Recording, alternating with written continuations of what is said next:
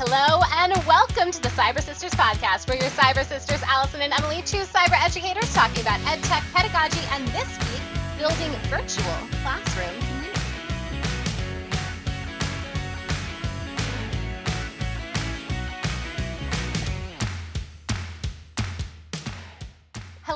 and welcome back, everyone. I am so excited that you're joining us for another fantastic episode of Cyber Sisters. Um, and we have another fantastic guest on the roster for us, brought to you from the same school that Emily and I teach at. This is going to be our first time having another Agora teacher on uh, with us today, and we're really excited. Um, his name is Eric Pfeiffer, and he is a fantastic educator here. When Emily and I were sort of brainstorming who we want to be on this podcast, we were really excited um, to be able to bring in some virtual educators people who have been doing this just as long, if not longer, than we have, um, and who have really, I think, a lot of awesome things to share. Um, Eric, you are known at Agora here for having amazing virtual classroom community. And as we've been talking with many of the educators who we've been in touch with over the summer and over these last few months, this has been a huge question. There's been so many people who have been talking about building virtual community and is this something that can even be done over a computer? And I think your classroom really is a perfect example that yes, it can be done, it can be done well.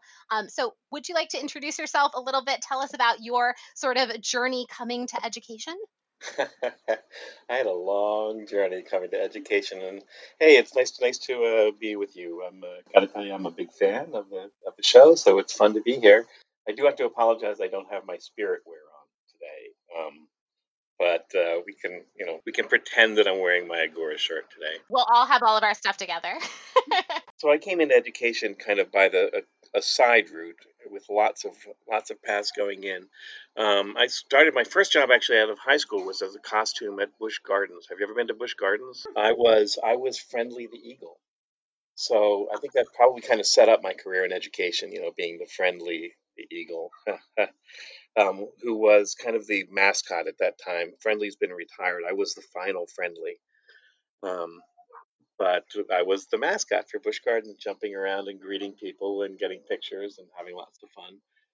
Um, and then I, I had some time as a career uh, in music. I traveled with Chaka Khan for a while, and I ran a band, uh, a band called Life on Mars. Uh, we we named our band at the time when the rover first landed on Mars, and we figured that would be great publicity for us. So we had a lot of fun with that, and uh, traveled around and did that. And I actually get to vote for the Grammys because of that, which is fun. That's why the Grammys are, you know, an okay thing because I get to vote for them. Um, so I apologize if your if your people don't win. Sorry, it was my fault. But my my first uh, professional work was actually in psychology. I studied, uh, I got my uh, graduate degree in psychology at uh, Drexel University. It used to be Hahnemann University, and spent some time learning about people who were in crisis. So um, I actually traveled around the country and set up organizations helping people with uh, families of people with serious mental illness. And I was on my way to just about having that PhD um, in psychoneuroimmunology. Can you spell that? Uh, no, I cannot. I would like to say for the record, no, I cannot. yeah. Um, and I was working with terminal cancer patients, and when I got I got very very sick with Lyme disease. When I got Lyme disease, and I was very sick, I was out of commission for quite a while. I had to do some uh, rehab with that. And when I came back, I decided, well, I was, should I go back and finish my psychology work, which I had the option to do, or should I kind of turn a little bit?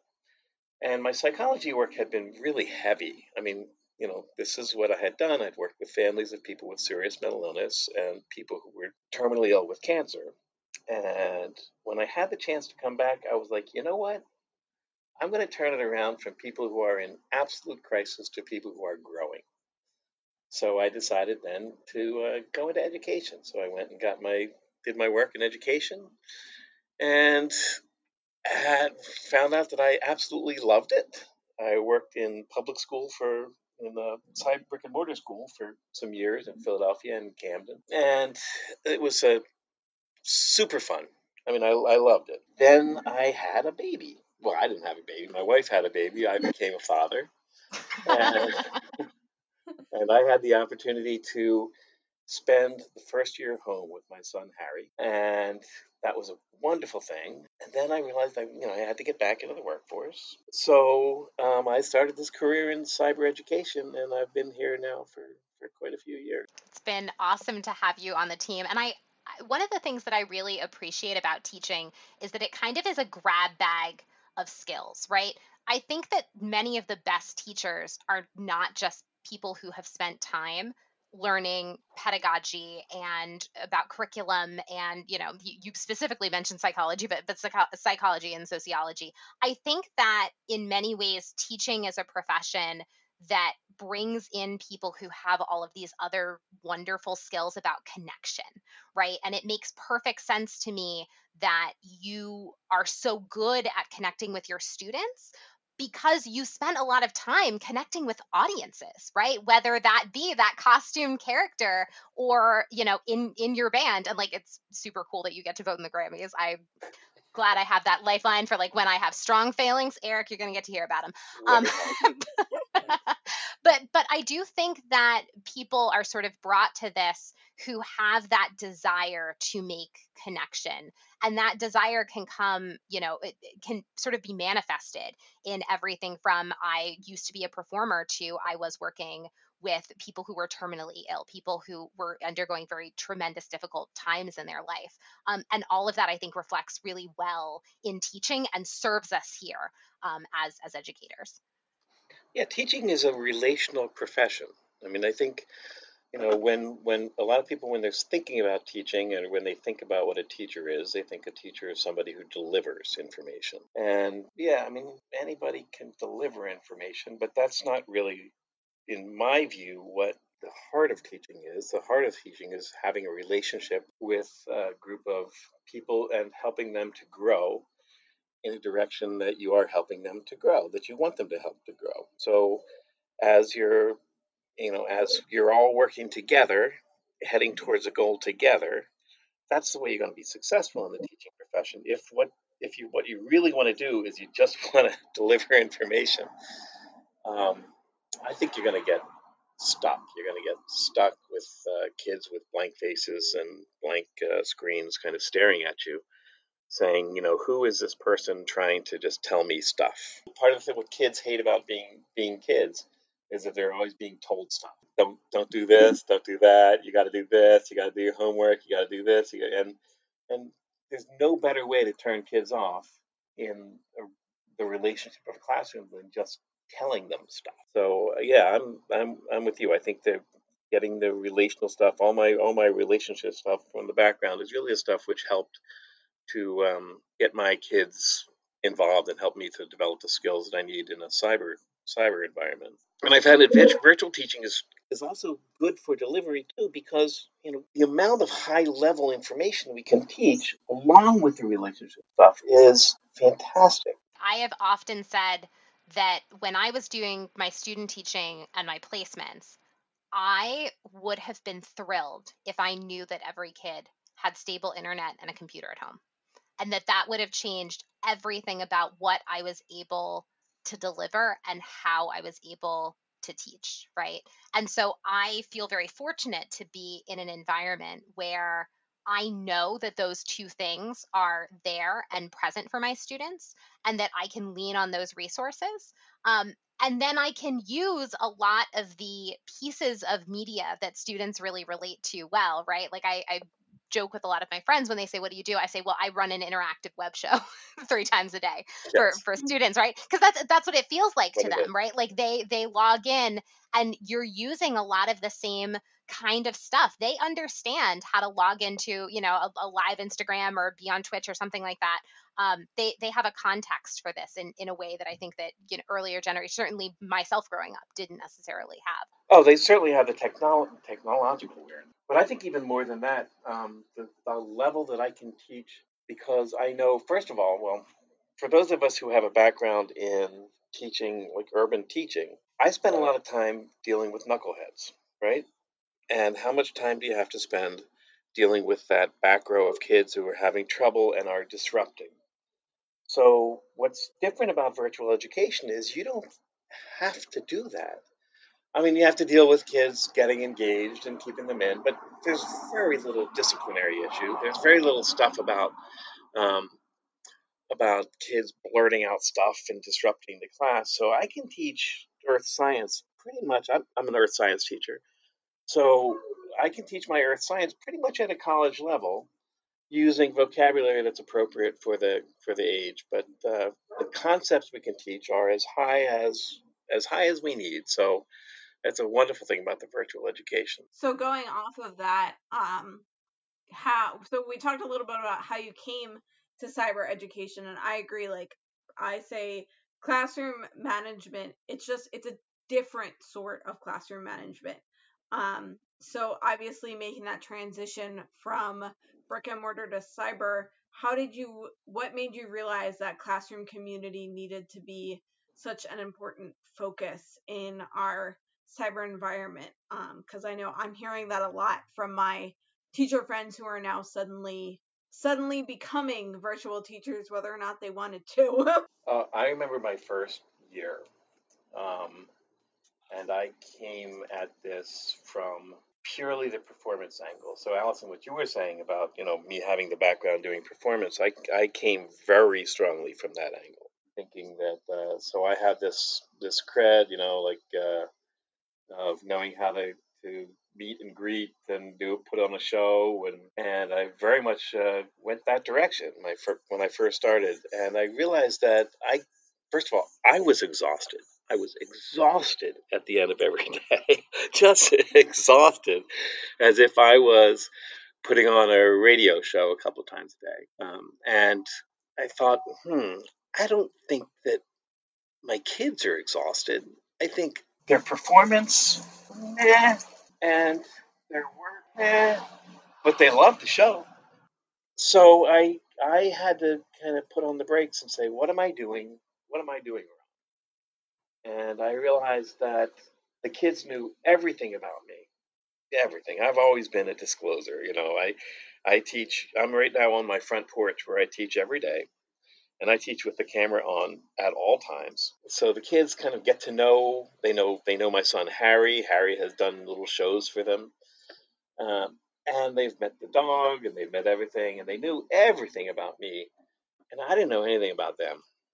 You know, I knew their classwork. And for those of us who started in brick and mortar, you know, we knew every little thing about our class and it was it was funny because I had gone and become very successful in in keeping students engaged, suppose you know to a point to where they were there and they were clearly entertained, but were they you know edutained? Were they were they really um, was it a one way? Was I playing or were they playing with me?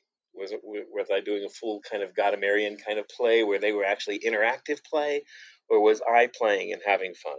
And I, I found that I was playing and having fun. So I decided it's time to really think about building community and really stop and slow down and spend the time to um, build up build up my knowledge of my kids and slow down with the content. There's going to be plenty of days you know, there's 160 times I'm going to talk with these these these kids. And my standards, you know, we all know our standards. We all know the skills we want the kids to walk away with. But we want them to walk away with those skills. We don't want them to just ex- expose the skills. We want them to walk away with. Oh, there's my dog. Oh. I I was about to say that's totally fine. We the the big thing we know from cyber education is that they they love those moments. So like we love it on the podcast too. that's a, we have my my the, I actually introduced one of the things I tell all the new teachers who are now new cyber teachers is to introduce your pets first.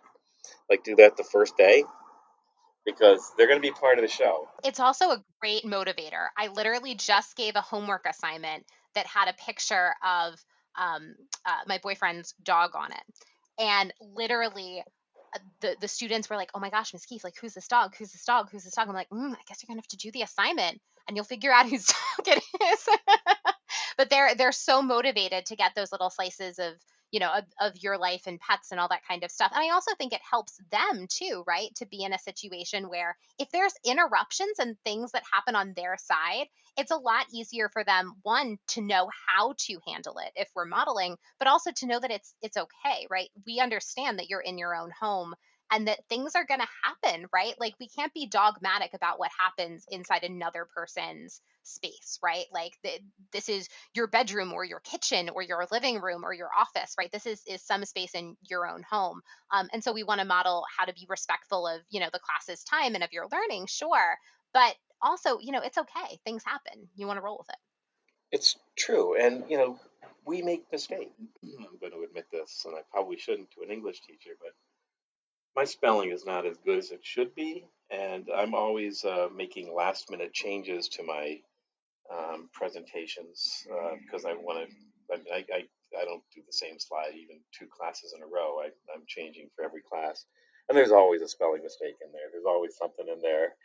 And at first, I was panicked about it. I was embarrassed, and then I realized kids love it, and it's kind of a fun thing for them to do. Part of part of my introductory thing every year with my students is I expect you to make mistakes because if you're not making mistakes, you're not trying. So mistakes, right? Mistakes, authenticity, vulnerability, right? These are things that are really important um, for classroom community. I'm really sort of hearing come come out of our, our discussion so far.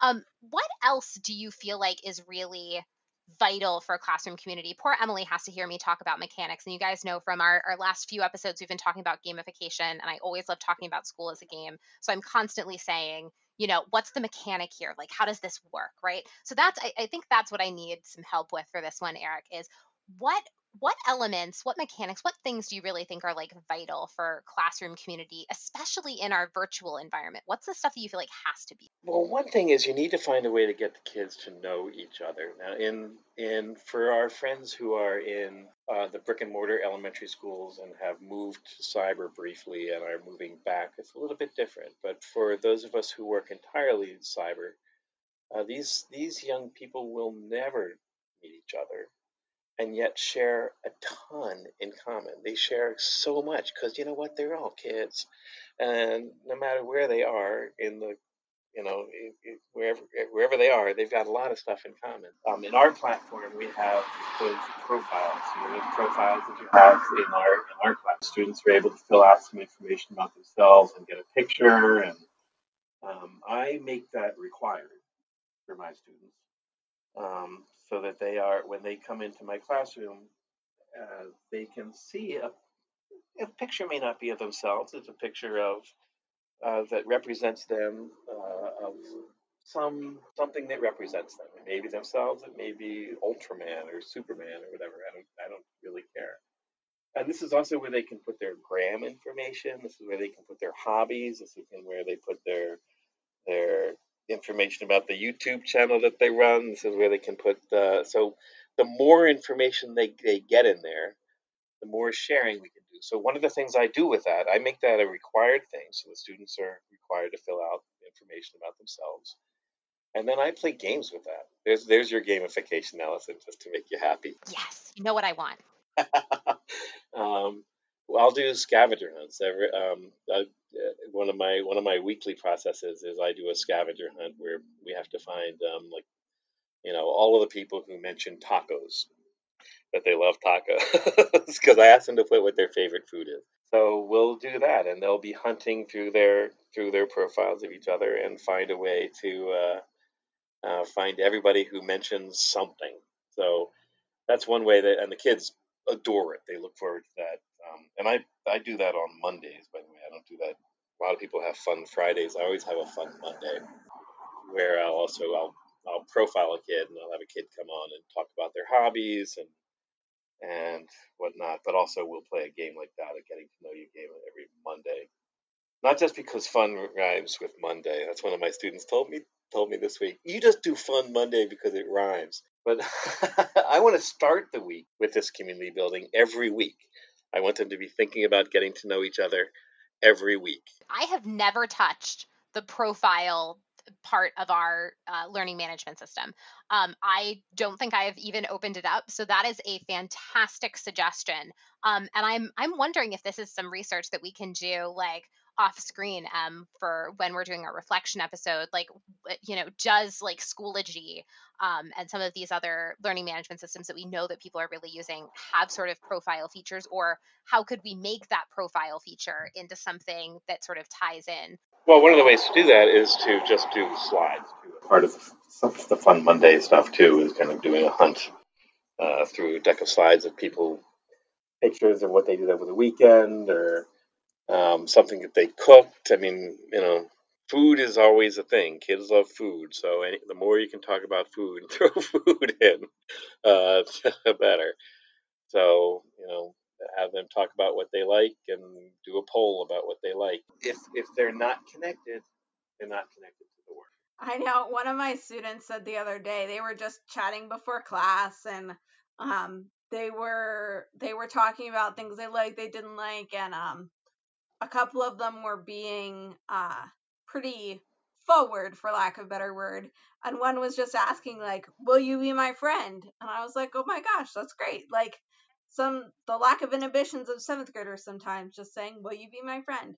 Um, but one of them was like, um, no, I'm not making any friends because I'm only going to be here for a year and then I'm going back to brick and mortar school.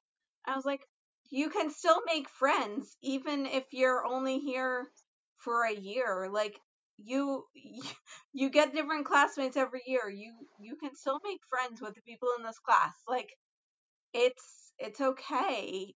And it's fine i i'm a huge fan of them communicating outside of the class. A community can't just be in the classroom a community has to be beyond the classroom too. And we don't have the opportunity to walk to school together we don't have the opportunity to kind of hang out at recess and hang out in the lunchroom together. But uh, students, you know, they are tech savvy these days, so they have a couple ways to get in touch with each other. They know how to text, they know how to do this. Uh, but if you don't give them an opportunity to find out each other's addresses and encourage that, they won't, and they'll be isolated and and won't won't find any way to connect with that. Um, I I also I at the very beginning of the school year I actually contact um, all of my parents and tell them that I'll be encouraging that, and if they don't want their student to do that, like you know, I tell them to I'll make notes and make sure that that's not happening. But most parents are thrilled to tears because they want their student to be, feel more connected with other students. You know, it's it's beautiful to see how incredibly deep these guys can get with each other so quickly um, over a cyber a cyber environment.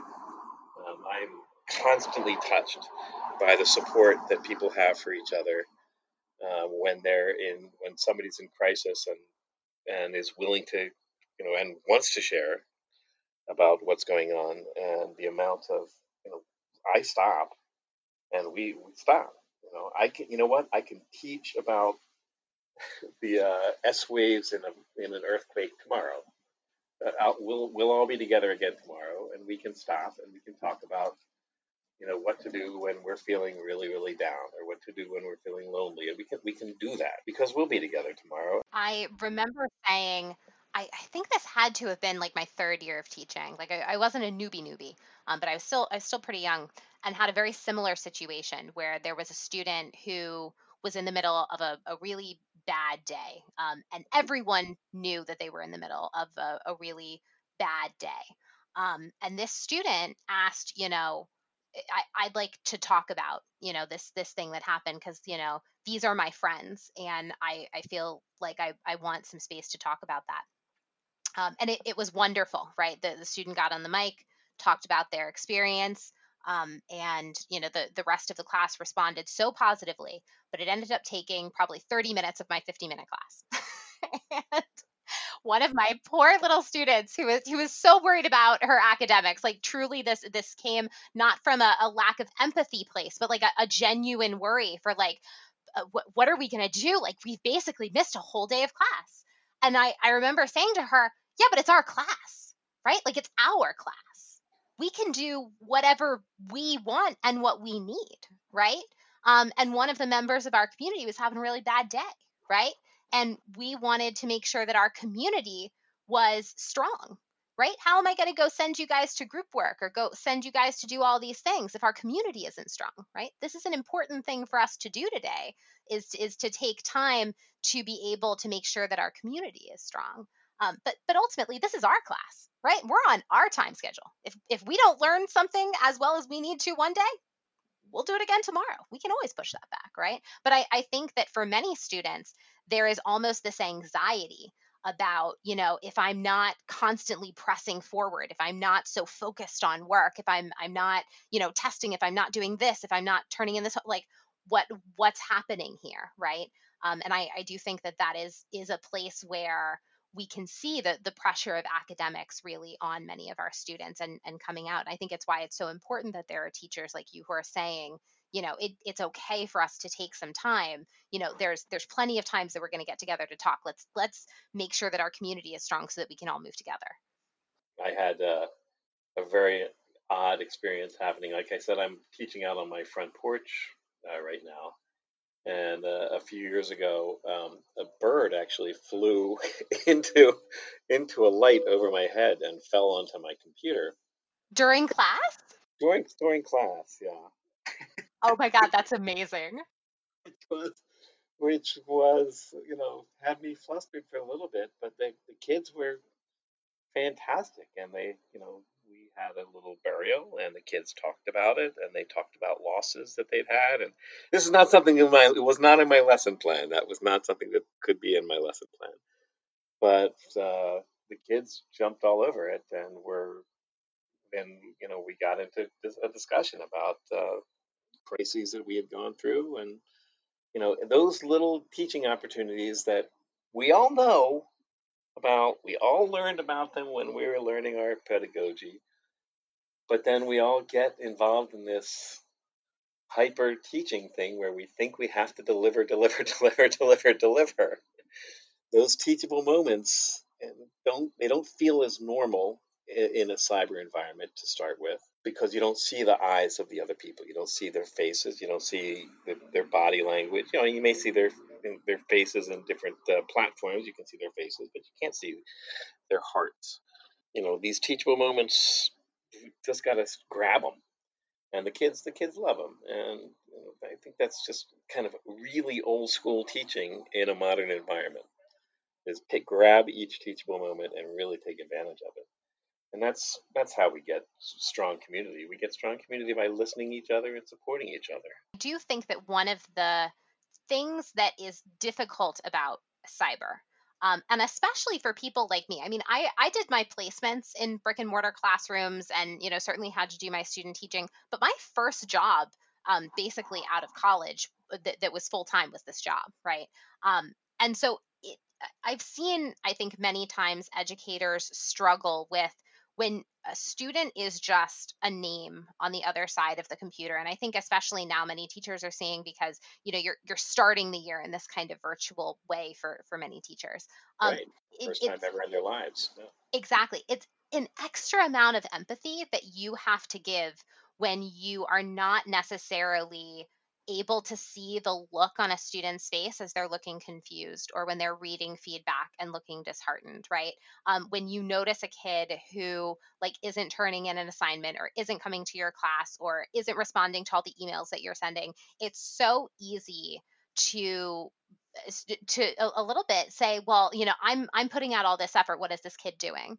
Right um, when in reality there could be a ton of things behind the scenes right that is keeping that kid from sort of being able to to access you and to be able to access um, your your classroom. And so i do think that the point that you're sort of making about building an environment of empathy and you know helping students to understand that they need to you know sort of bring to the table what's happening in their their lives right as much as you are i think is something that is really really critical to, to building that community and i think is one of the things that is hardest about that environment is that you have to create access points in a way that does not necessarily happen when you're in the same room. There's there's different access points, right? When everybody's together in a room, and especially with like middle school, like with with my little ones, right? There's there's a different kind of posturing that comes with being 12 and 13 that, that you kind of kind of have to break down a little bit.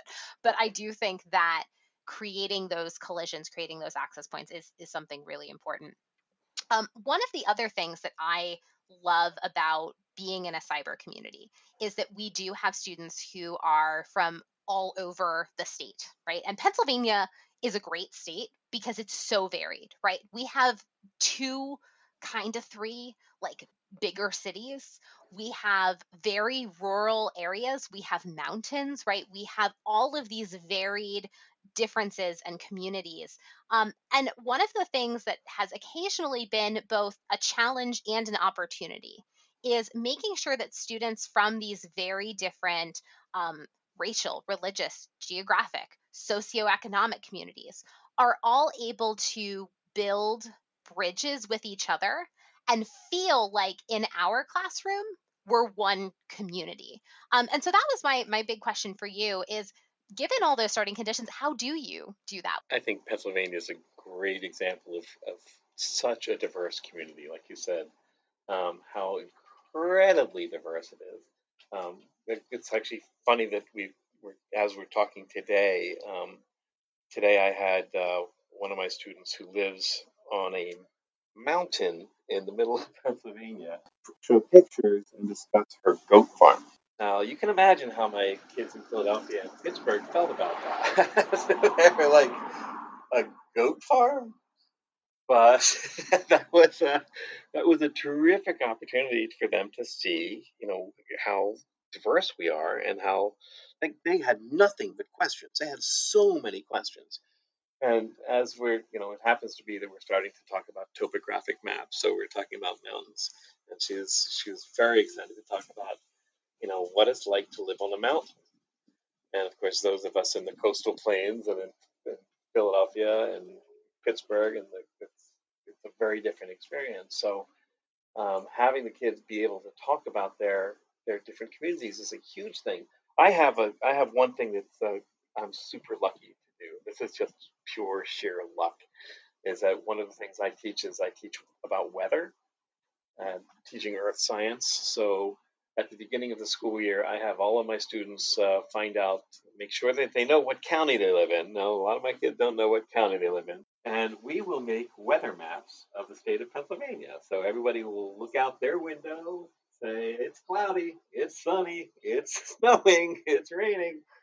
And we'll make a map of the state of Pennsylvania. And we can then kind of have this fun thing that we created together using our diversity, like using our regional diversity, which is uh, something you simply can't do in a brick and mortar classroom because everybody's looking out and they're seeing the same thing. So um, use use that diversity to to create something that's that's new and that's useful and that's uh, powerful. Um, we have endless discussions about pop and soda. Are, are you guys both pop or soda drinkers? Soda.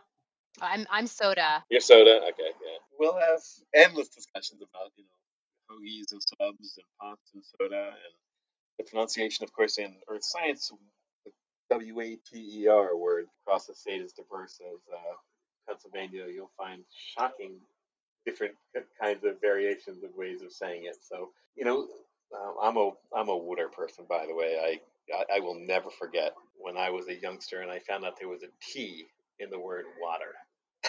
I was shocked.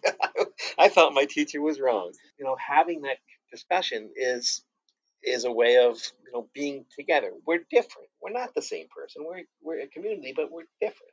So celebrate those differences, and that's a, a great thing. Um, part of the Fun Monday project is um, that any anybody who's celebrating any type of holiday, I I want to know about it, and everybody else does too, because everybody's curious about the different holidays and different celebrations that we have. Um, you know, if there's birthdays coming up and family birthdays coming up, we want to know.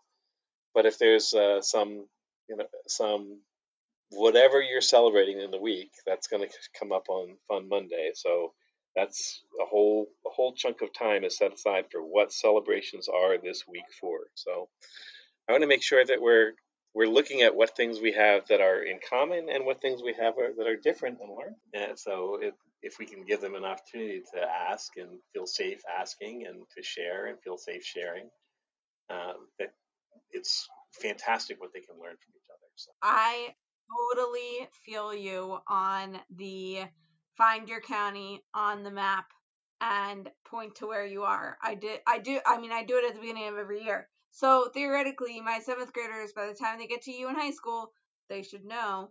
Um but yeah, we they never know where they live because I do something similar with just like where where do you live, find someone who lives near you, the whole nine yards.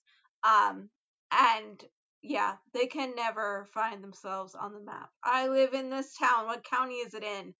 And I half the time I don't know where these really tiny small towns in Pennsylvania are. Um, and then I of course Google it to find the answer quickly.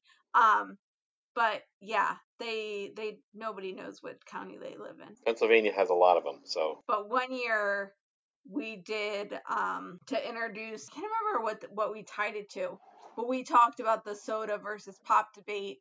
Um, did you know that in Western Pennsylvania, shopping carts are called buggies? I'm adding that to my list. That'll, that'll be on tomorrow. Yeah, that's a new one. I learned that while researching it. That was the first time I'd heard that one. I was like, really now? So there's your fun fact for the day. And probably anybody who listens from Western PA is like, well, yeah, I know that. What do you call them? uh, yeah, yeah. Because I it still throws me anytime I see it written down somewhere.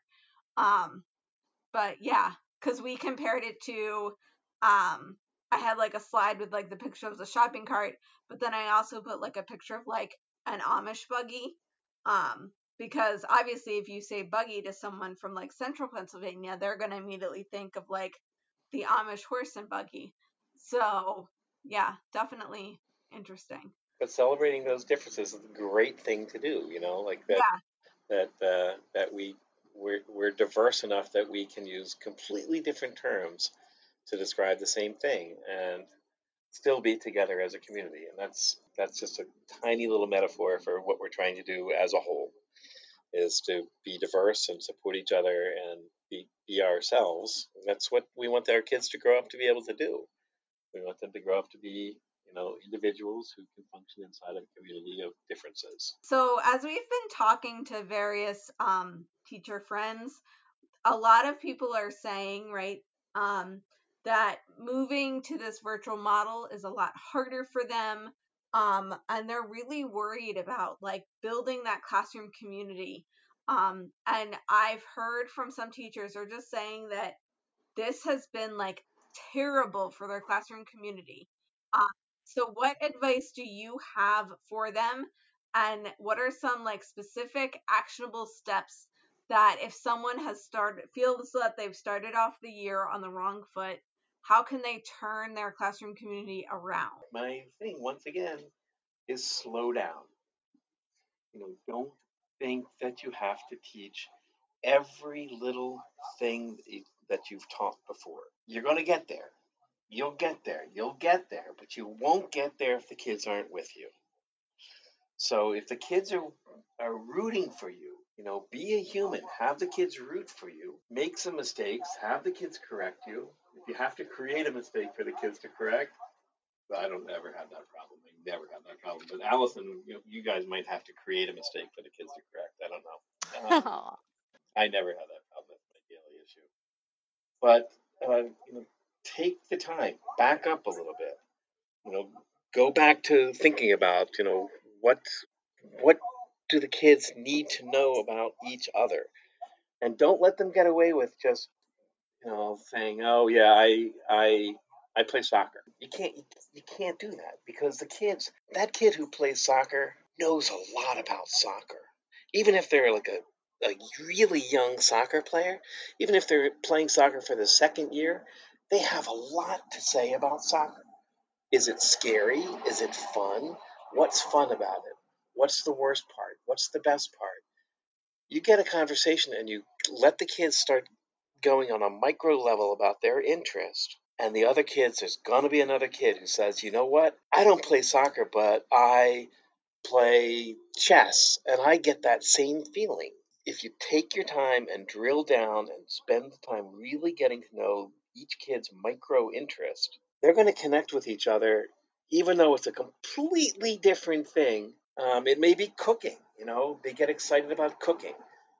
And you started by talking about soccer and that great feeling you get when you're running fast. I love when I'm running fast and I get away from the other people.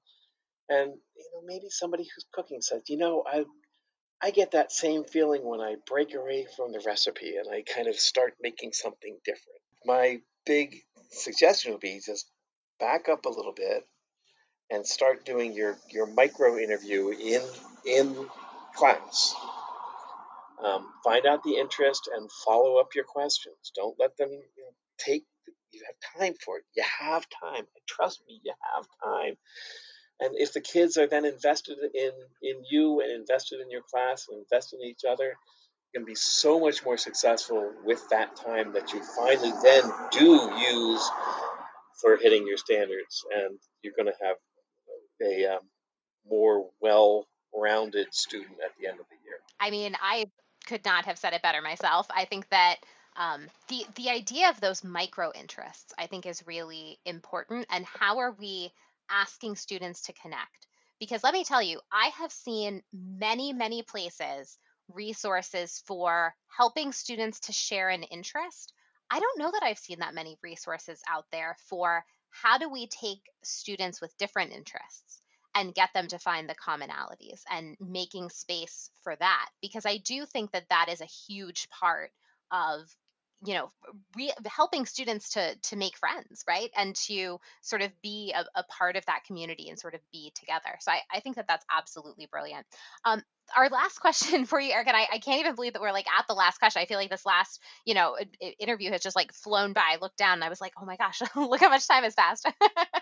Um, but our, our final question is one that we ask all of the educators that come on here and sort of take this question as you will. It, it's okay to be a little bit interpretive, um, which is what do you wish you knew before you started? Um, this can sort of refer to specifically building classroom community this can be you as a young educator many people do you know speak to that in this question but what do you wish that you knew before you got started what i really wish i knew when i started is that i you know, I had my lesson plans, I had my content I had to cover, I had all this stuff, I had all these ideas, I had my silliness, I had my ability to jump on camera, I had my dancing, I had my stuff, and I didn't know that I had time. I thought I had to cover, and I hate that term, cover, actually, but I thought I had to, to but I think that's what I did.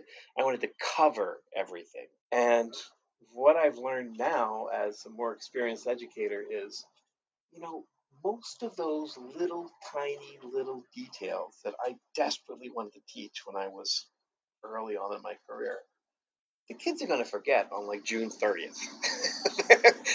if it gets to June 30th, they're not going to know any of that stuff.